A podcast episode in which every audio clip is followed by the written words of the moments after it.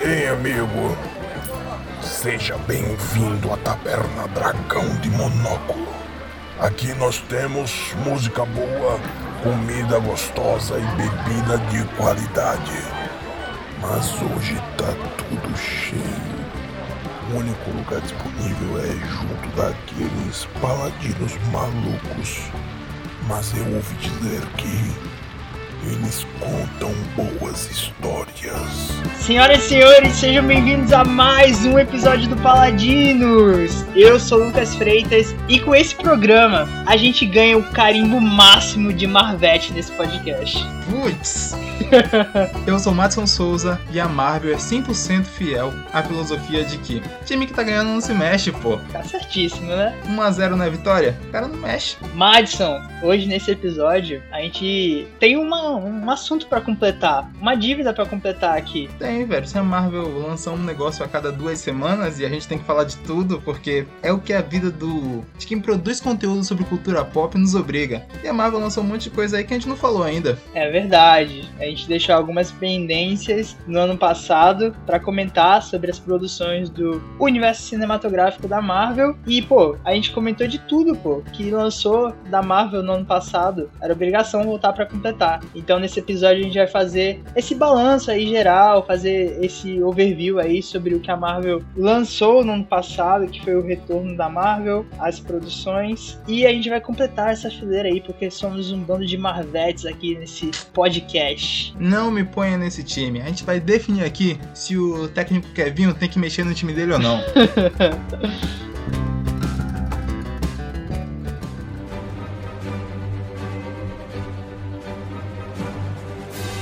Então é o seguinte, Madison. A gente vive o quê? Uma história de 12 anos, já 13 anos, vivendo essa paixão.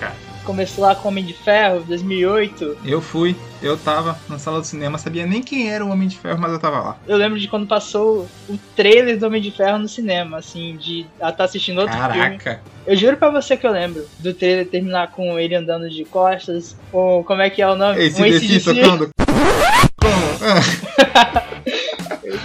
Então, essa história, esse romance bonito, essa paixão que a gente vive, tá aí há essa mais de uma década. E em 2020, o mundo virou de cabeça para baixo e foi o primeiro ano que a gente não teve nada de Marvel. Hum, hoje em dia não dá nem pra imaginar mais o que é um mundo sem Marvel. Que pra compensar, em 2021, a Marvel empurrou coisa goela abaixo também. não teve semana que não tinha um episódio de série da Marvel. Vamos relembrar aqui rapidinho, só pra ver se tá tudo certo na minha memória. Só de série tivemos WandaVision, Falcão. Nossa, essa. É, como é que é o nome dessa série, velho? Falcão e o Soldado Invernal, é isso? Lógico, pode parar com isso, viu? Que eu sei que é fingimento, porque você lembra de tudo. Loki, What If e Gavião Arqueiro. Show. Cinco séries. E de filme, nós tivemos Viúva Negra, Shang-Chi, Eternos e Homem-Aranha Sem Volta para Casa. Ou seja, totalizando nove produções dessa grande história, dessa grande saga que é o MCU. É isso, o cinema só foi o ano inteiro de Marvel, televisão foi o ano inteiro de Marvel. Velho, a gente tá refém dos caras agora já. é o ano inteiro, o tema do ano é Marvel a partir de agora. E a parada é que, tipo, você eu sei que é mais desapegado, mas eu não cheguei a essa altura do campeonato pra deixar passar qualquer coisa que a Marvel produza, tá ligado? Eu tenho que saber de tudo, tenho que assistir tudo que eles produzirem. Eu tenho que estar inteirado em tudo que acontece dentro desse universo. O Lucas é um cara fiel, velho. O Pokémon é a mesma coisa. Depois da quantidade de dinheiro e tempo que a gente já gastou, você é- continua nessa, velho, com a Marvel, com o Pokémon, com tudo. Tem que saber a hora de largar, Luquinhas. Ó, dou duas semanas de chance pra matéria na faculdade. Não curti e larguei.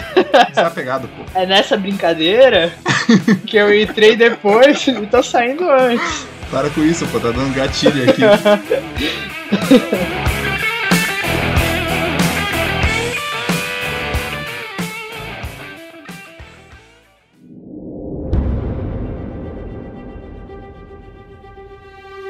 Ó, mas é isso, né? A Marvel lançou nove produções no ano passado, em 2021, e o Paladino já nasceu praticamente falando sobre Marvel na segunda Nasceu semana. Marvete. O microfone tá enrolado com a logo dos caras. É, então, tipo, no nosso segundo episódio a gente já tava comentando sobre WandaVision. E nisso a gente comentou sobre Falcão, comentou sobre Loki, sobre os filmes todos. Só ficaram faltando três produções do MCU que aconteceram lá pelo final do ano, com exceção de uma, né, que a gente não pôde ver no cinema. E a gente ficou devendo dar o nosso, os dois centavos aqui sobre elas no Paladinos. Paladino, ele é um, um personagem honrado. E dívida nossa a gente paga, que nem os Lannisters. Então vamos nessa, né, velho? Vamos!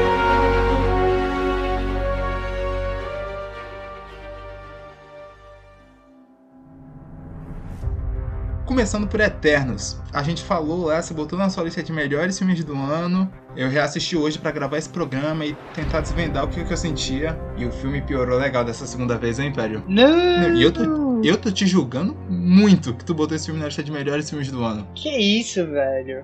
Você é um menino que gosta muito dos seus bonecos, O que te pega é isso, pô. Pior que é verdade. Meus bonecos da vida real, eles estão todos guardados aqui, né? Meus tesouros.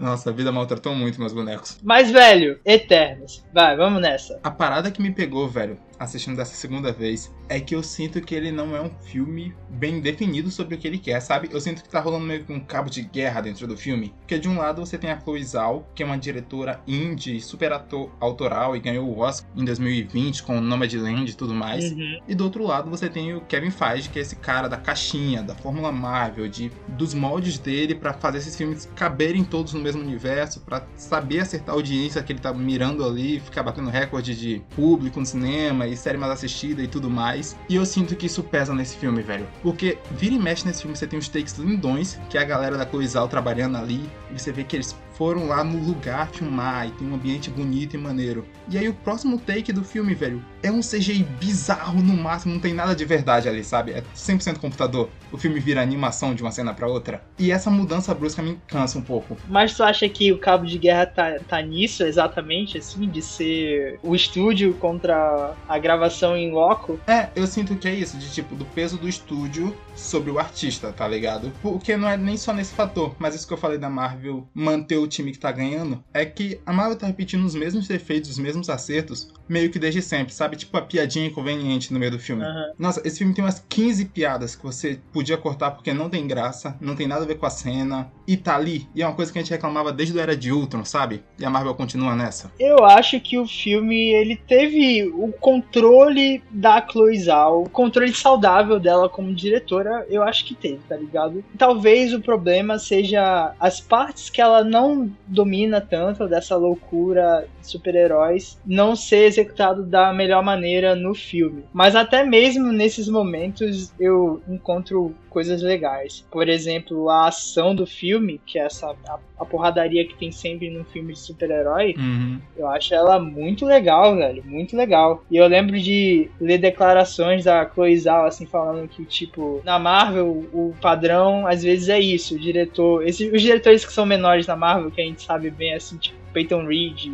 Sim, John sim. Watts...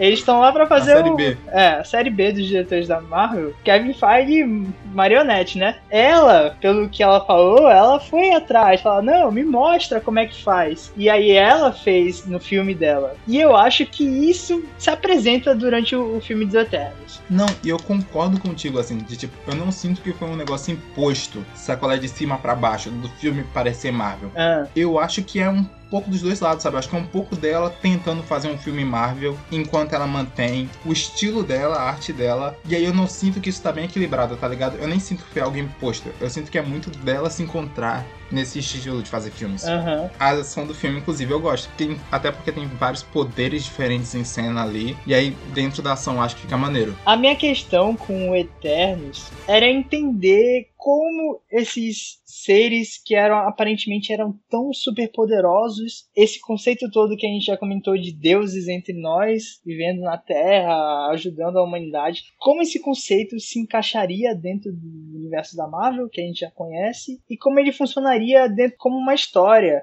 E até mesmo considerando os elementos que a gente conhece. Por exemplo, a questão toda que todo mundo tava comentando antes de assistir o filme. Tá, onde é que esses caras estavam quando o Thanos chegou e destruiu metade do universo. E dentro do filme, os Eternos são mostrados como esses caras alheios realmente, assim, à, humanidade e às questões que acontecem da humanidade. Dito isso, eu acho que para esses personagens, para esse arquétipo de personagem, o filme apresenta uma boa história e ainda consegue dar uma justificativa que está entrelaçada ao que acontece no universo Marvel. Por exemplo, a parada de ser uma da Terra ser uma grande incubadora para o nascimento de um celestial. E aí o que move essa incubação é a energia, é a vida humana, a quantidade de vida no planeta. E aí o Thanos dizimar metade dessa vida Caraca. atrasou a parada, tá ligado? Aí eu falei, nossa, velho, que ok, ok, me convenceu. juntou, juntou os Eternos ao MCU de uma maneira legal. Isso é uma parada que a gente não pode tirar dos caras, né, velho? Eles não dão ponto sem nó. A gente, toda vez que a gente acha que eles vão patinar agora, eles vão e dão um jeitinho ali, arrumam uma casa. É por isso que, mesmo depois de 10 anos de MCU, eu acredito na entrada dos X-Men com tranquilidade, tá ligado? Uhum. Os caras fizeram isso várias vezes e eles têm noção de como trabalhar essas coisas. Mas isso, dessa escala do filme, é de novo, eu sinto esse cabo de guerra entre a Chloe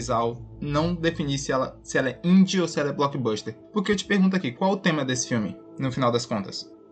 Ah, difícil. Deixa eu ver.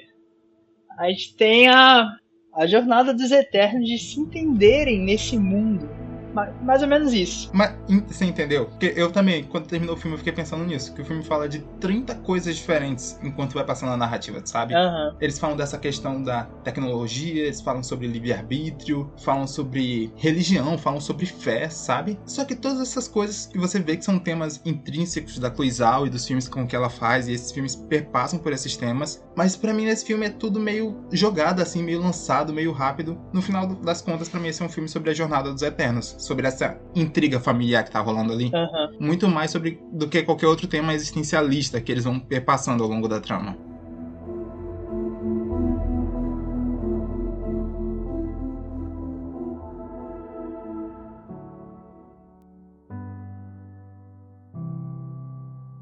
O que me agrada mais, assim, ao chegar no final do Eternos, pelo menos, é que ele se mantém ao mínimo dentro dessa história, dentro dessa narrativa, por mais multitemática que ela tenha sido. O maior medo desse filme era ele descambar para uma parada muito maluca no final e, e, desvirtuar tudo. Mas a partir do momento que chega ao final do filme e aí eu vou vendo a reação de cada um dos Eternos ao, ao dilema que eles estão enfrentando naquele momento, de parar ou não a incubação e tal. Uhum. A visão que cada um tem, por mais que não se difira tanto em relação ao problema final, eu acho legal, sabe? Eu acho legal do Kingo chegar no final e ele não participar. É isentão. É, é isentão. Porque ele falou que ele concordava com a, a parada do Celestial surgir e, e criar bilhões de outras galáxias e planetas e semear a vida pelo universo ao preço de destruir a Terra. Mas, como ele não queria se manter contra a família dele, ele se absteve. E ele não participa no final. E aí você tem o Icaris, que tinha toda a parada lá de seguir as ordens à risca, e aí ele descobre que a líder deles lá, que eu esqueci o nome agora. Eu também não. E aí ela passou pro lado dos humanos e tal, e aí ele fica no conflito. Tipo, dá pra ver que ele tá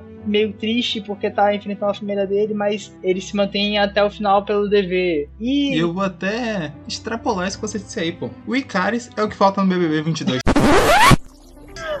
é alguém que esteja tão comprometido com aquilo que ele quer, ele tá disposto a tretar com todo mundo, pô. O que faltou no BBB 20, 22 é o Icaris. Ok, eu concordo.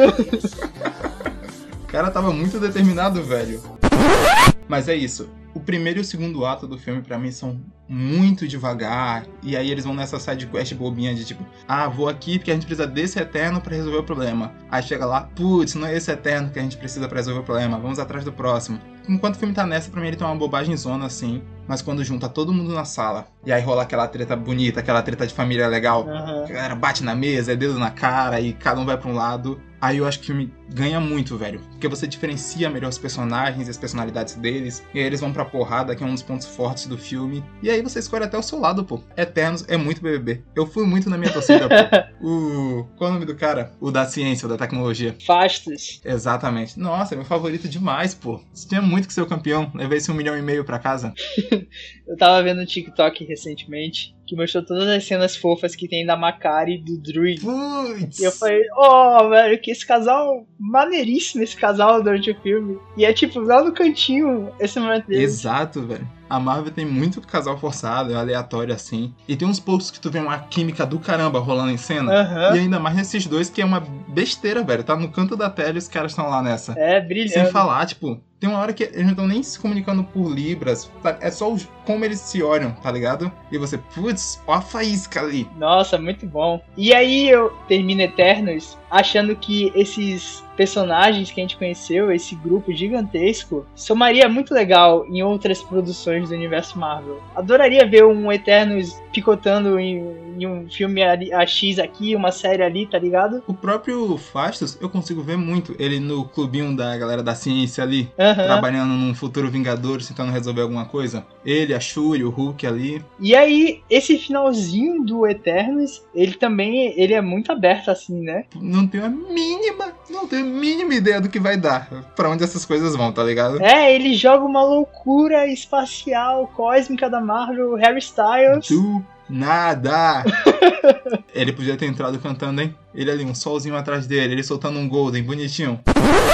Pô, eu ia, hein? E aí eu, eu gostaria muito de assistir um Eternos 2 também. Um Eternos 2 que expandisse essa parada maluca aí de eles irem atrás dos outros Eternos e Harry Styles. Eu fiquei muito curioso pra ver isso. Os Agora, outros One Direction também, se quiser. agora resta saber, né, como é que a Marvel vai lidar com isso, pô. O filme ficou com a menor nota do- da Marvel, no- bizarro, bizarro, bizarro, bizarro. totalmente desnivelado, né, velho? Nossa, uma galera que tem Thor 1, Thor 2, uma porrada de filme merda pra botar aí nessa lista. Escolher Eternos como o pior filme da Marvel é sacanagem. Eu não sei se tu viu, mas a Chloe Zhao perguntou no Instagram dela o que, que a galera achava, se a galera concordava com isso mesmo, tá ligado? Aham. Porque é um filme mó normal, bacaninha. É, pô. E é isso, né? A gente acho que a gente tá comentando no episódio passado, tipo, o medo disso frear a Marvel, pô. No momento que elas dão um passo fora da caixinha, Putz, vem esse esculacho. nem benga com isso, pô. Mas a Mas Marvel. ao mesmo tempo,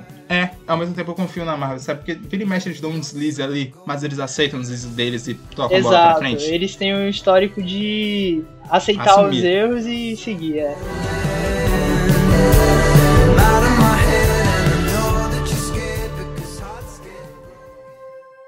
Fica aí só pra fechar. Qual o teu eterno favorito aí? O que tu daria um milhão e meio agora? Diga aí. Putz! Nossa, velho. Eu vou dar pro casal.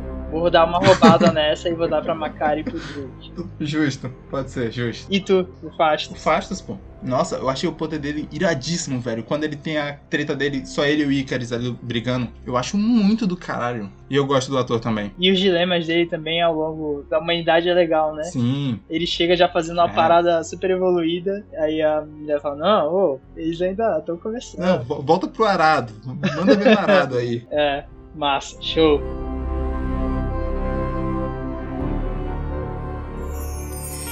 Strange in the air today. The sun is gone and the clouds turn gray. Just what's coming is hard to say. I don't know. Madison, a única série que a gente não comentou no ano passado do MCU foi Hawkeye, Gavião Arqueiro, que estreou no finalzinho. Não, mas a gente precisa falar dessa aí mesmo? A gente precisa passar por isso? A gente não pode só pular, não, pô. Você citou aí, fechou? Não pode? Ah, não, não, não. É pecado? Não acredito nisso não, velho. Ah, peraí. Ah, velho. Não, para você, Caô. velho. Que Não. isso, não é possível. caraca. O Lucas, velho. Caô que você vai me defender Gavião Arqueiro aqui. É claro essa? que eu vou defender Gavião Arqueiro, velho. Série super leve, divertidíssima, de Natal da Marvel. Lucas, Lucas, ao longo desse ano fazendo podcast junto com você, eu vejo você muito elogiar filme, série leve. Será que você não tá precisando de um psicólogo? A tua vida tá difícil, tá tudo bem com você?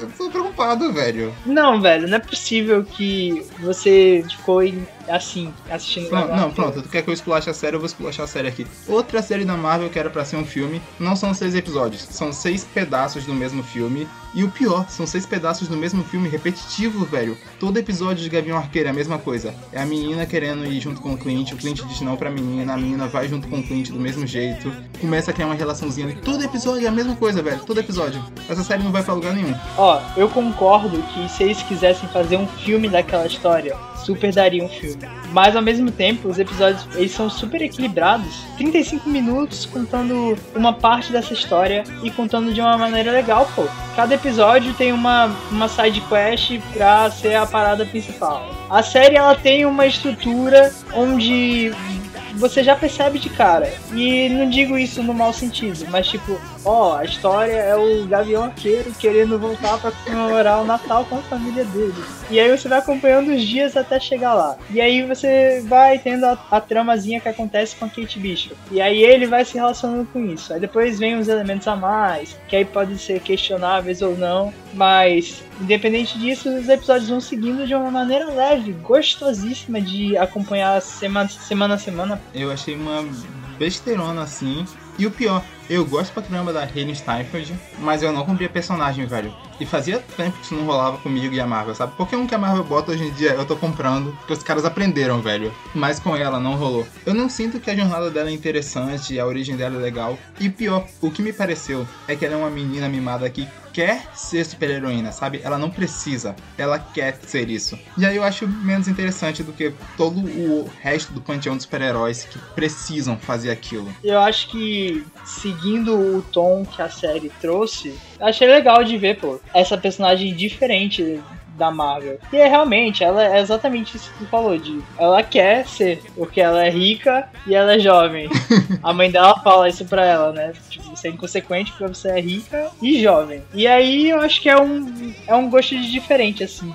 Um personagem diferente pra esse universo Marvel. Assim, quando a série vai 100% na bobagem, eu vou junto, sabe? Quando eles estão brincando com as flechas diferentonas, quando eles estão no rolê do role play, que eles têm o Gavião Arqueiro tem que pegar a espadinha, o escudo, a Aham. brincadeira toda ali, acho maneiro. Mas quando eles saem dessa, aí eles vão conversar, e aí vai a dinâmica mais velha do mundo, e todo mundo parece meio com preguiça, assim, pra mim, sabe? Jeremy Renner, ele tá muito velho, só pegando o cheque dele e voltando pra casa. o Jeremy Renner, ao longo desses anos, eu já não sei mais, tipo, se ele é esse cara ou se ele tá interpretando esse Caraca. personagem pro Gavião Arqueiro, tá ligado? Eu acho que as coisas já se misturaram. Real, real. Que eu vejo ele em entrevista e é essa mesma coisa. Nossa, e a gota d'água aí foi esse rei do crime nessa série. Caraca, os caras me trazem o Vicente D'Onofrio de volta, velho. E eu, putz, é agora, velho. Ele vai gritar o Vanessa dele, vai descer a porrada em todo mundo. e aí eles descem um personagem que é super legal da série Dark do Demolidor. E aí eles descem um personagem até o personagem se nivelar com a série do Gavião Arqueiro, que é, sabe, tipo a lixeira das séries super-herói. Não, velho. Desperdício de atuação, desperdício de carisma do cara, desperdício de personagem. Esse é o maior problema do Gavião Arqueiro, na minha opinião. Assim, é quando ele quer mesclar pro futuro da Marvel. Traz o personagem da Echo, vai ter uma série da Echo que. Nossa, Putz. velho. Olha só, esse é o meu limite. Essa é a minha série do Boba Fett da Marvel, sabe? Eu não vou assistir isso. Ah, eu só vou assistir por causa do contrato. mas é, né? Aí, tipo, o Rei do Crime, ah, muito massa ver o cara de volta, mas Nossa. desnecessário pra esse episódio final do Gavião Arqueiro. Mas fora isso, a gente tem a Helena também, né? A Helena, eu sei que ela tá totalmente assim pra trazer o, o universo Marvel, Sim. mas eu gostei de ver ela, independente. Nossa, eu gosto dela, mas o sotaque exige demais de mim. exige demais, exige demais. A, Mar a Marvel não me dá uma colher de chá, pô. Ah, mas pô, velho, a interação dela com a Kate Bishop. É legal. Putz, legal. maneiríssima, pô. Maneiríssima. Mas eu tenho que confessar uma coisa, Madison. Essa série do Gavião Arqueiro, ela já veio um pouco comprada já pra mim. Porque há muitos anos atrás eu li Hum. e tenho inclusive os encadernados. Mentira. Tenho, pô. Nossa, esse cara é muito escroto, velho. Eu vou na biblioteca dos caras direto, direto, direto, direto. Os caras estão me escondendo coisa. Tava lá, você que não achou. Enfim, eu tenho os encadernados que basearam essa série do Gavião Arqueiro. E essa série, essa série nos quadrinhos. Ela ganhou o Eisner, que é o Oscar dos quadrinhos. Ela é muito bem avaliada e renomada, Uhum. porque é uma proposta muito diferente, assim, de mostrar o dia a dia do Clint Barton. Como Clint Barton, os problemas dele a nível Gavião Arqueiro, tá ligado? O cara do arco e flecha dos Vingadores. E ela é muito, muito maneira, assim, pô. E aí esse arco apresenta a Kate Bishop. Ela já existia antes, mas assim, ela dá um contexto maior pra Kate Bishop Uhum. tem o, o cachorrozinho, aí tem os dilemas, assim, as paradas, as questões amorosas da vida do Gavião Arqueiro. Isso no quadrinho, né? Nossa. Isso é tanto um, um elemento que faz tanto tempo que eu li essa, essa parada que eu lembro de quando eu assisti é, Vingadores A Era de Ultron e apareceu a família toda lá do Gavião Arqueiro e ele ser o Sim, cara da sim. família. Que eu lamentei na época, eu falei, putz, velho. Então, esse Gavião Arqueiro do MCU nunca vai ser o Gavião Arqueiro Não- dos quadrinhos. Não vai entrar no Tinder, é isso. Não, é Não por... vai ter date do Gavião Arqueiro. Não, porque tem um, tem um capítulo desse quadrinho que é excelente, que são as ex-namoradas dele se reúnem pra fazer uma intervenção na vida dele. Bem How I Met Your Nossa. Mother. Aí é a Arpia, a Viúva Negra e a Mulher-Aranha. Caraca. As três já foram namoradas dele nos quadrinhos. Aí as três vão visitar ele lá e tem as interações, tá ligado? Maneiro, maneiro. Aí quando aconteceu no MCU, eu falei, putz, o cara vai ser esse cara família, então. E aí os caras dão uma adaptada na série, né? E trazem o layout da série, o, a identidade visual da série é toda baseada nesses quadrinhos. Uhum. E aí eu já fui meio comprado por causa disso, tá ligado? Eu sabia que ia ser essa série mais bem pé no chão, gangue do agasalho pro Gavião Arqueiro enfrentar. Por isso que eu já fui nas expectativas certas. Eu tenho uma puta curiosidade desses quadrinhos, porque realmente eles são muito bem falados, velho. Mas essa série do Gavião Arqueiro aí, pra não dizer que ele é a pior série da Marvel, a gente tem o What If ainda. pra ficar ali, na sarjeta disputando. Mas nossa, fraco demais, velho. E vou definir aqui, hein? Se não fosse da Marvel, ninguém teria assistido, ninguém ia falar nada sobre e ninguém ia lembrar que essa série existe. Ai. Defesa, não, não tem defesa, né? Não, vou É, falar caso então. encerrado. Vou- não, vou falar agora. Não, caso encerrado. Essa série ela começou no negativo. Ninguém tava interessado em assistir, mas ela foi conquistando ao, ao, ao longo das semanas, ela foi conquistando um público sim pra ela. Pelo contrário do que o senhor falou aí. Conquistou os emocionados. os Marvetes são os otários aí, pô. Não, Aqui é Marvete, pô.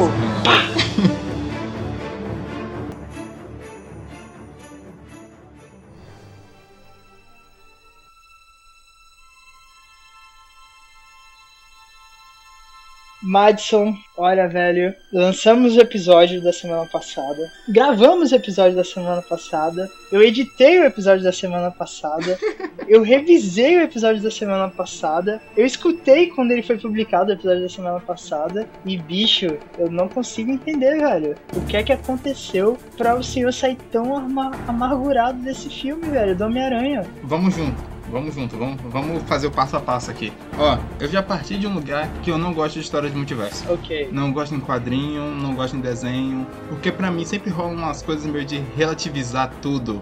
E tem nesse filme do Homem-Aranha, sabe? Tu pega os maiores vilões do Homem-Aranha que quase mataram ele em vários filmes assim que a gente acompanhou. E todos eles viram a side quest da teia mágica. Sabe qual é? Ele só tem que acertar a teia e mandar todo mundo pra prisão mágica. Aí, essa besteirona assim, já me afasta um pouco do filme. Ah, E aí, velho, a gente vai passando por umas outras coisas, tipo a própria Tia May, que é um negócio que os grandes poderes vêm com grandes responsabilidades, que pra mim é uma coisa muito melhor resolvida nos outros dois filmes em 15, 20 minutos, do que nesse filme que eles têm uma trilogia inteira e eles não conseguem construir a Tia May com essa imagem, sabe? Desse bastião da moralidade que vai passar isso pro Peter. E aí quando ela morre, e aí eles estão tentando passar esse discurso, eu não compro nada disso, porque a gente não viu isso em momento nenhum nos outros filmes, tá ligado? Mas a gente viu um pouco no começo desse filme. Pra essa história, pra esse filme, Tem uma cena no começo desse filme e uma cena no Longe de Casa, que é a primeira cena que ela tá numa fundação assim. Mas, velho, isso não é uma coisa desenvolvida e bem definida na saga do Homem-Aranha. Os outros filmes fizeram isso em 20 minutos, man. E quando rolam grandes poderes, vem grandes res- responsabilidades, você entende. Ah, cara, mas aí vamos contextualizar a parada, né, pô? Uma coisa é os filmes que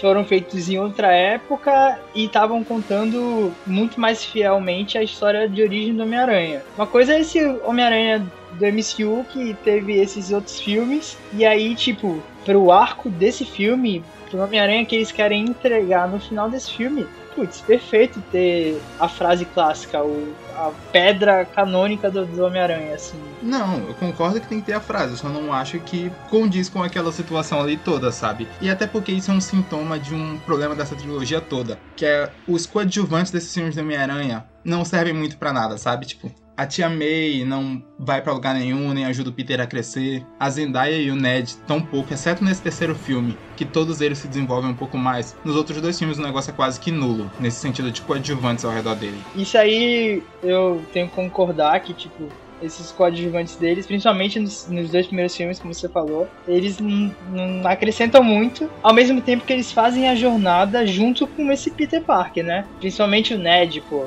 É, é tão curioso isso que, tipo, toda a divulgação dos três filmes é sempre o trio. Isso é legal, isso é legal. E eles são legais. A minha questão é só que no filme eles podiam estar, tá, eles podiam não estar, tá, que eles não agregam tanta coisa assim, exceto nesse terceiro filme. Aí, eu tenho outras coisas grandes assim, mas eu tenho as pequenices que me incomodam também. Você tem uma caixa mágica. Você tem três Homem-Aranha segurando uma caixa mágica. Você tem o Doutor Estranho e o Doutor Octopus. Todo mundo do mesmo lado três caras com sensor aranha. Como é que o Duende Verde me passa, pega a caixa, joga a caixa de volta com bomba? Que desenho animado é esse, velho? Sabe, umas coisas que o roteiro te força a engolir, umas besteiras dessa. Vou soltar outra aqui. Hum. O Homem-Aranha tá putaço, o Tom Holland. Aí ele começa a bater lá no Duende Verde. O Andrew Garfield e o Toby ficam de voyeur assistindo o cara meter a porrada no outro. Aí, quando ele tá passando do limite, o Toby vai e o Andrew continua assistindo. E, tipo, essa cena toda, o que que tá acontecendo, velho? Aí o Andrew tá. O Toby tá brigando com o Tom e o Duende Verde esfaqueia o Toby. Velho, sensor aranha. Os caras esqueceram que existe isso.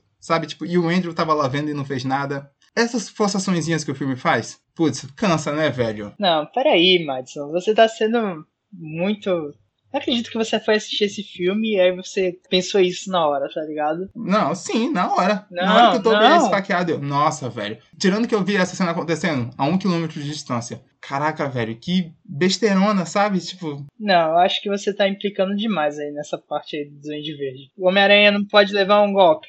Homem-Aranha apanha, pô. Daquele jeito, naquela besteirada toda, velho. Ele tava, ele tava na disputa de força com o Tom Holland, pô. Segurando o planador. Aquele Toby ali já pegou o prato que tava caindo no ar, botou todas as comidas dentro do prato, ele vai me levar uma facada dessa? E o Andrew tava assistindo, velho. Cadê? Ninguém tem assessor aranha mais. Ah, Ninguém pô, o, o Toby foi lá resolver, pô. Não tinha que ter Andrew Garfield naquela cena se toca, pô. A, a para... O momento hum, é o Homem-Aranha, Duende Verde, Tobey Maguire e William Defoe vivendo seus momentos, pô, de resolução. Achei forçado. Aí, tipo, outra coisa. O John Watts, eu já falei isso, para mim ele é o pior diretor da Marvel, sabe? Pra mim ele é o capacho do Kevin O Kevin manda ele fazer o filme, ele faz o filme na régua, sabe? Ele não adiciona nada ao filme. E aí eu sinto que, de novo, esse filme tá nivelando um monte de coisa por baixo. Então, os uniformes dos Homens-Aranhas mesmo. Cada uniforme tem a sua cara. Cada Homem-Aranha tem o seu uniforme e eles são muito diferentes entre eles. E eu sinto que o filme nivela os três por baixo, para eles não destoarem do que tá acontecendo no filme. Então as tarraxas do Toby, que são super significativas e super chamativas, estão apagadas, as cores do uniforme do Andrew também. São essas paradas de direção, velho, que o cara não, não consegue, ele não sabe fazer.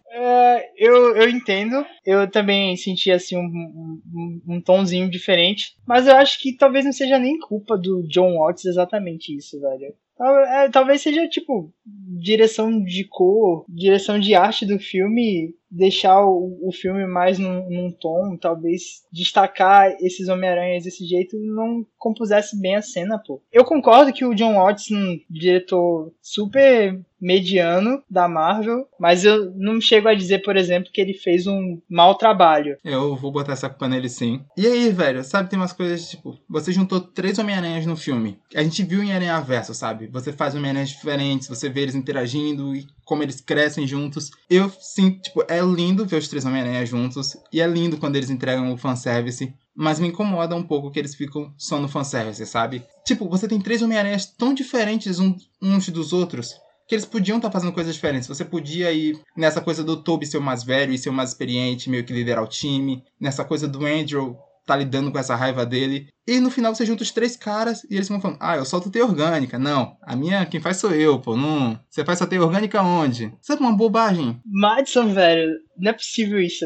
Esse aí foi o ponto que me pegou quando eu tava re- reescutando o episódio passado. Você falando isso e eu falando, não é possível, velho. Não- Eu não acredito nisso, pô. Como é que você fala que os, os três Homem-Aranhas só se limitaram ao fanservice e tu fala mais ainda? Tu falou agora e falou no episódio também. Que os outros dois Homem-Aranhas só estão lá meio que pra nada e que eles não, não têm jornada nenhuma. Os caras ainda se dão o trabalho de dar uma jornada. Se dão trabalho, não. Fizeram bem de dar um- uma jornada pro, desses dois Homem-Aranhas, pô. Como é que você me disse que não teve desenvolvimento Que desses jornada, dois? maluco?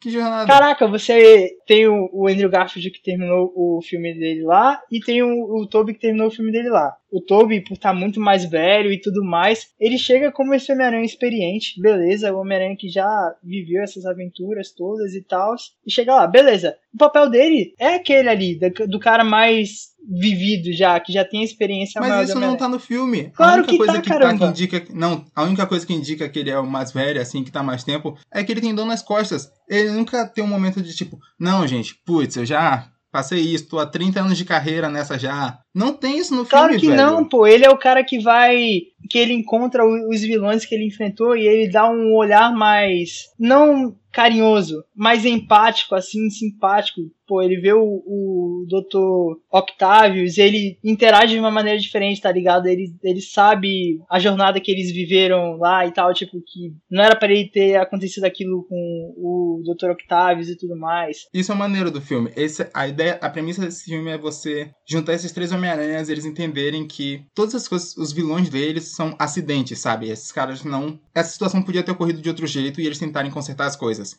E aí isso é legal. Mas a execução do filme é ruim. E esse olhar dele é uma coisa, mas o Toby não tem um momento de tipo, sou mais velho, sou experiente, o meu perfil aqui é de liderança. O Andrew fala esse negócio da raiva dele, mas é um negócio que você nunca transmite pro filme e nunca vai pra lugar nenhum. Ele não tem nada no filme. Ele tá ali só, ah, eu sou espetacular, obrigado, gente. Tipo, putz. É isso, pô. O, o, o Tobey Maguire, ele teve um- uma jornada completa nos- ao longo dos três filmes. Por mais que tivesse planos de Homem-Aranha 4 e tudo mais, ele teve um, um excelente arco de histórias ao longo desses três filmes que ele pertenceu. E aí ele chega nesse filme como esse cara que já viveu essa jornada como Homem-Aranha e tá meio que lá, tá lá para contribuir, para ajudar, mas ele tem esse peso de ser mais experiente ao longo do filme.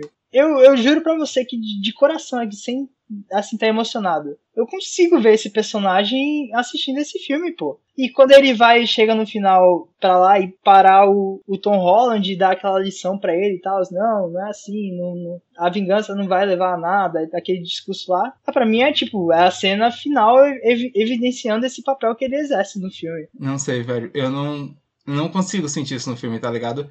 Eu sinto que os três Homem-Aranhas eles estão ali, você tem um momento deles saindo do portal e você bate palma. E depois disso o filme tá falando o tempo todo das semelhanças deles, mas nunca construindo isso, alguma coisa com isso ou levando isso pra algum outro lugar. Tanto que eu não sei se você concorda, mas pra mim, como antes de saber que o Toby podia um dia retornar, eu não, não existia essa chama na minha vida.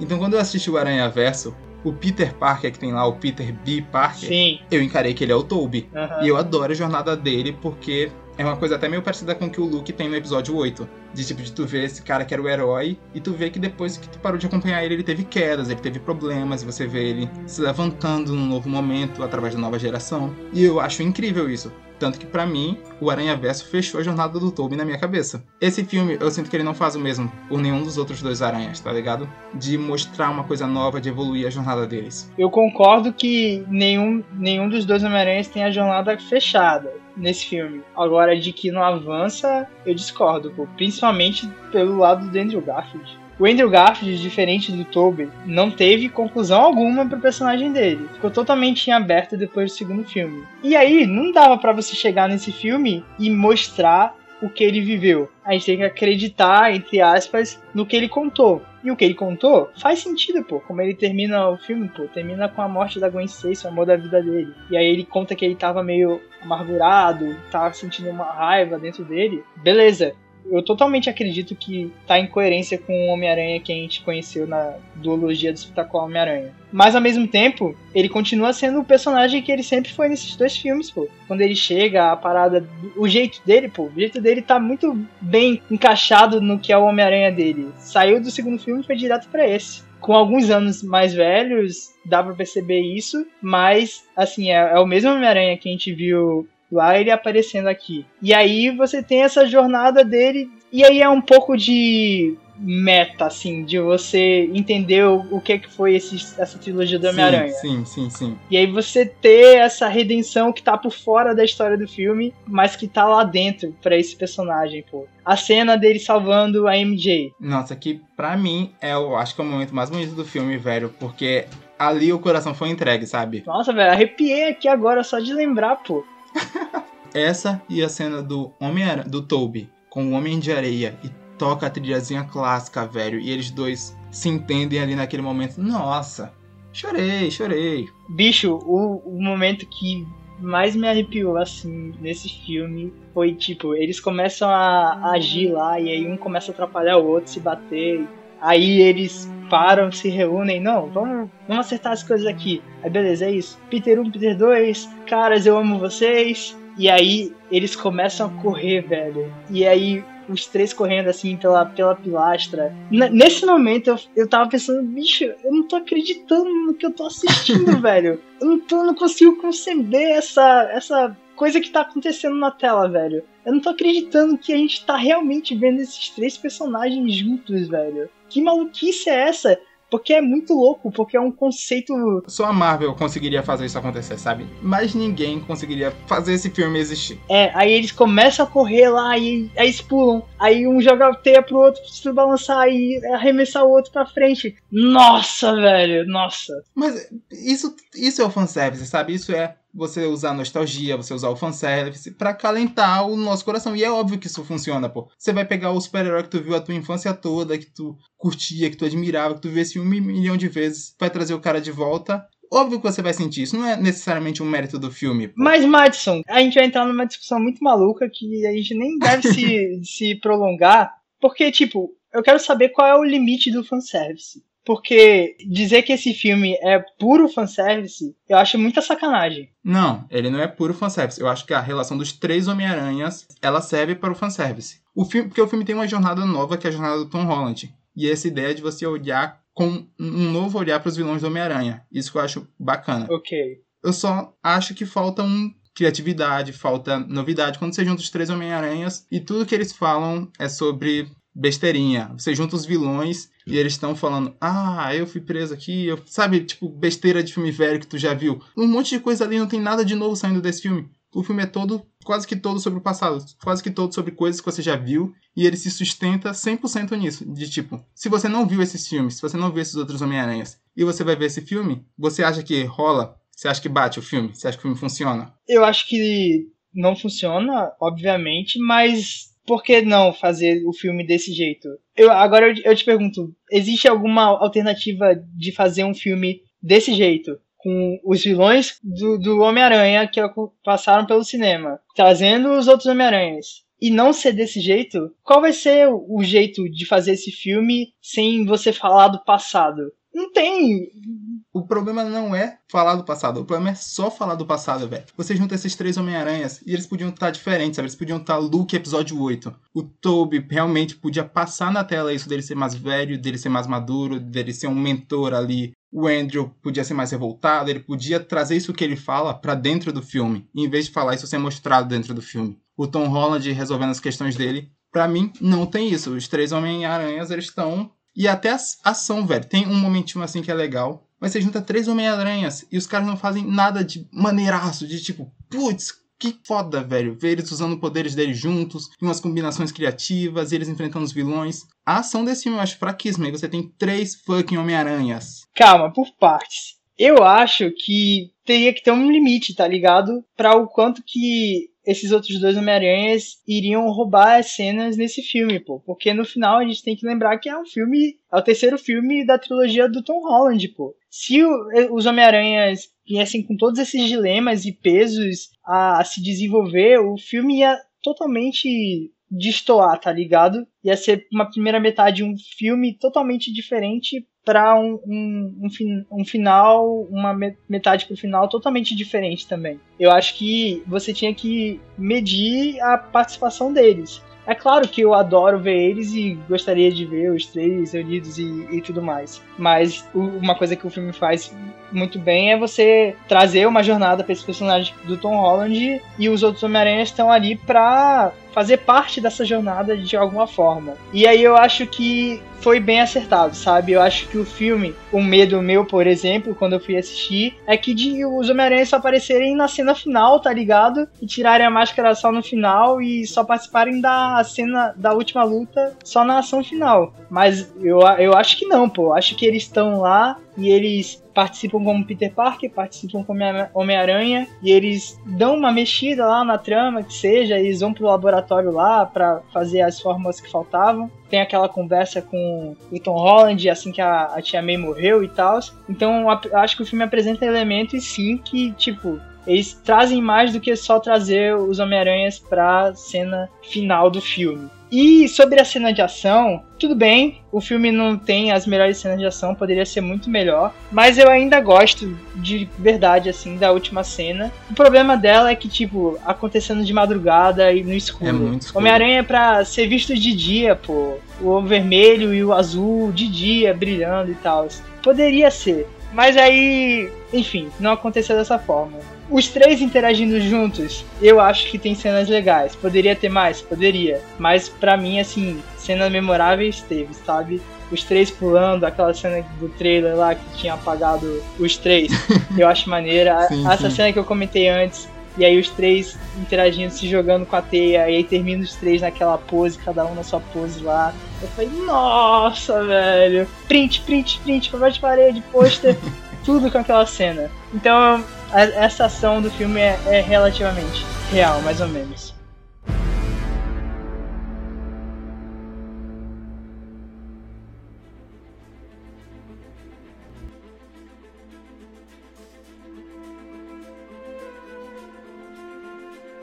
Velho, eu acho que a questão, para mim, é até maior do que o filme do Homem-Aranha, sabe? É sobre o quão sintomático é o estado da indústria hoje, sabe? Sobre o modo com que Hollywood faz filme com base no que o fã quer, com base no que o fã espera, se situando, se segurando, se agarrando na ideia de nostalgia, sabe? Esse é o problema. Para mim, o filme ele tá muito enraizado nessa cultura, nesse molde que tá cada vez mais forte hoje em dia. E isso é uma coisa que me cansa, porque é legal ver nostalgia, é claro que acalenta o coração, mas eu prefiro ver coisa nova. Sabe? Tipo, eu sinto que esse é o caminho mais fácil de todos. Eu sinto que esse filme toma o caminho mais fácil. Eu entendo e eu concordo super com você. Que tanto que para mim eu acho que esse filme ele é o, o ápice, tá ligado? Se você vai citar um exemplo assim de, de produto, filme, saga que quer mexer com a sua nostalgia, quer trazer. Apelando. É. Esse é o. Pra mim, tipo, não tem filme mais exemplificativo disso do que esse filme do Homem-Aranha. Isso aí eu tenho que concordar contigo, pô. Eu, eu, eu realmente não sei, assim, tipo, o que vai acontecer daqui pra frente, tá ligado? Porque o filme veio, entregou tudo que tá prometendo, tá aí nos tops nos tops das bilheterias. Já tá no top 10 e pra cima. É, eu acho que já tá tipo em sexto lugar no momento que a gente tá gravando. O filme, ele apostou nessa fórmula e teve sucesso avassalador, tá ligado? E aí o que nos espera pra frente de outras franquias, ou propriamente no MCU, eu não sei nem como superar isso, tá ligado? Eu não faço nem ideia de como que se supera um negócio desse. Como é que algo pode apelar tanto pra nostalgia da gente dessa forma? Velho, eu real não consigo imaginar, não consigo. Não é, velho? Eu, eu tipo, pra onde a gente vai a partir de agora? Tanto que a DC tá brincando com isso aí. Esse filme do Flash aí promete uns dois ou três Batmans, mas não é a mesma coisa, velho. É. Não é o Toby, o Andrew e o Tom juntos. não é, não é, não é. Então é isso, Madison. Falamos que íamos fazer e cumprimos com a nossa palavra. Paladinos. Muito debate, muita discordância. Caraca, caraca, velho. Dessa vez a gente se superou, hein? Ei, mas foi massa, hein? Eu gostei, hein? Achei Putz, que eu. Eu tô surpreso aqui. Desenvolveu. A gente que pensava que já tinha esfriado, né? Que já passou Nossa. e tal. Tá vivinho. A gente, ninguém nem liga. Eu tô quase um esquema maluco de mesa de bar, tá ligado? Batendo na mesa, apontando pra. Você tá maluco, Lucas? Porra, falando merda. Mas foi isso, pô. Completamos então o ano de 2021 do universo cinematográfico da Marvel. Falamos sobre tudo que lançou. Nosso carimbo Marvel, Marvete tá garantido. E, e aí, Madison? Nesse balanço geral dessas nove produções, e aí? Ai, velho, que difícil. Fácil é a minha preferida, WandaVision. WandaVision é tão bom que nem parece Marvel, sabe? Hum, O nível que é a parada de, tipo, ter uma ideia criativa, de ser diferentona, de ir fundo dentro da própria proposta. O hype que eu fiquei nas séries do, da Marvel depois de assistir WandaVision tava um negócio altíssimo, velho. E a minha produção preferida, assim, desse ano. Homem-Aranha sem volta pra casa, que eu posso. Posso falar mal o que for, mas não tem como, né, velho? É tipo família, pô. Você fala mal do seu irmão, mas é seu irmão, é isso. em terceiro lugar, Falcão e o Soldado Invernal. Porque entre todos os problemas, eu acho que a série ela consegue investigar muito bem o tema que ela se propõe. E eu acho que rolou uma conversa maneiro quando a série tava saindo assim semanalmente. É isso, top 3 é esse. ah, meu top 3. Você vai me odiar, mas é isso, pô. Realidade. Ah, vem esse cara, velho. Vou inverter a ordem que você falou. Meu terceiro lugar vai para Gavião Arqueiro. Putz, não, você tá de sacanagem comigo também. Te conheço, pô. Tô falando, velho. Caraca. Bicho, a delícia que foi acompanhar essa sériezinha toda quarta-feira, de férias, sem compromisso nenhum. Você tá misturando as coisas, velho. Você tá associando um sentimento bom de férias, de felicidade, paz e tranquilidade com essa série caída. Não, velho, ó, eu, eu sou assim, tá ligado? É, é o momento. É o momento, pô. Gavião Arqueiro foi esse momento. Ok. Em segundo lugar, eu coloco WandaVision. WandaVision foi um gostinho de coisa diferente. Ao mesmo tempo, a gente tava com saudade da Marvel. Tava. E foi uma experiência maravilhosa também de acompanhar semanalmente, todo mundo discutindo, porque era algo novo, foi a primeira série do MCU, foi uma experiência legal, e digo legal do início ao fim, porque, nossa, foi a primeira experiência e todo mundo quebrou a cara. Porque tava esperando um monte de expectativa errada em cima de WandaVision. E eu acho que se você assistir a série, se você assistir a série hoje, eu acho que ela é coerente do primeiro episódio até o último. A jornada que ela, que ela quer contar da Wanda, o Visão participando. E foi lindo demais. E em primeiro lugar eu boto Homem-Aranha, né, velho? Porque não tem como.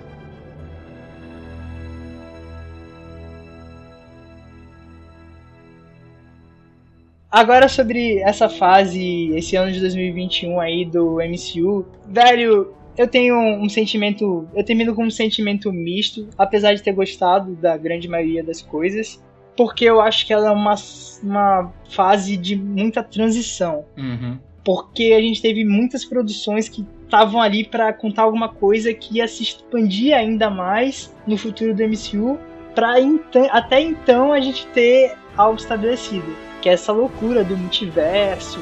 E a gente tem isso em WandaVision, a gente tem isso em Loki, a gente tem isso em Arif, a gente tem isso em Homem-Aranha. E eu, quanto espectador assistindo essas histórias, eu não vejo a hora de chegar até o ponto onde a Marvel quer chegar, tá ligado? Eu não sei se vai ser no Doutor Estranho ou não, no Homem-Formiga 3, mas eu quero que a loucura já esteja estabelecida para que dessa loucura a gente veja os frutos que a Marvel vai gerar no futuro. E aí pode ser X-Men, Quarteto Fantástico, Multiverso. É isso. A gente tá vendo a plantação aqui, mas a gente tá mirando a colheita já, pô. Exato, esse é o sentimento que eu termino essa esse ano de 2021 em relação à Marvel. Velho, o sentimento que eu fico são, tipo, duas coisas. Chega de série que é filme picotado em episódio. Velho, faz a série que é série. E que a Marvel se arrisque mais. Porque é isso, esse foi um ano muito introdutório. A gente viu muito começo de coisa, muita apresentação de novo personagem. Enquanto ano que vem, em 2022 agora no caso, a gente tem umas coisas que estão mais certas, mais garantidas, por isso geram mais hype. Que já tem uma cara que é Marvel, mas tem uma cara própria. Então, tipo, Pantera Negra é Marvel, mas tem o estilo Pantera Negra. O Thor do Taika Waititi, a mesma coisa. Então eu fico mais empolgado para essas produções da Marvel que são Marvel, mas que tem a sua assinatura própria, que tem a sua própria cara. Pode crer, né? Esse ano a gente vai ver continuações do que a gente já conhecia e não só novidades. E de assinaturas pesadas, velho. Esse ano tem tudo pra ser, sabe, golaço da Marvel, assim. Com Pantera Negra 2, Thor, é, Amor e Trovão, Doutor Estranho no Multiverso da Loucura. Isso. E olha os caras envolvidos nisso: Taiko Waititi, Ryan Coogler, Sam Raimi, só diretorzão de verdade.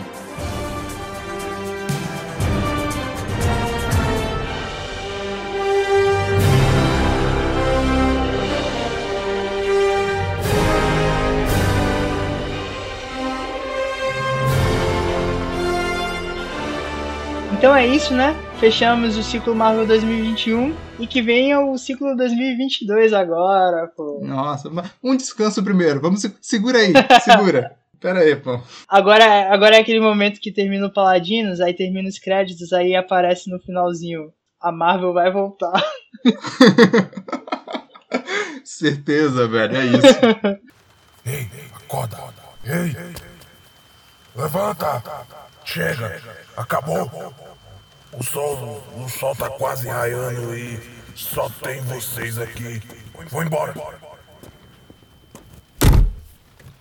E você que gosta das histórias desses paladinos podem os encontrar no vasto reino da internet, procurando por arroba paladinospod. Os links estão todos na descrição.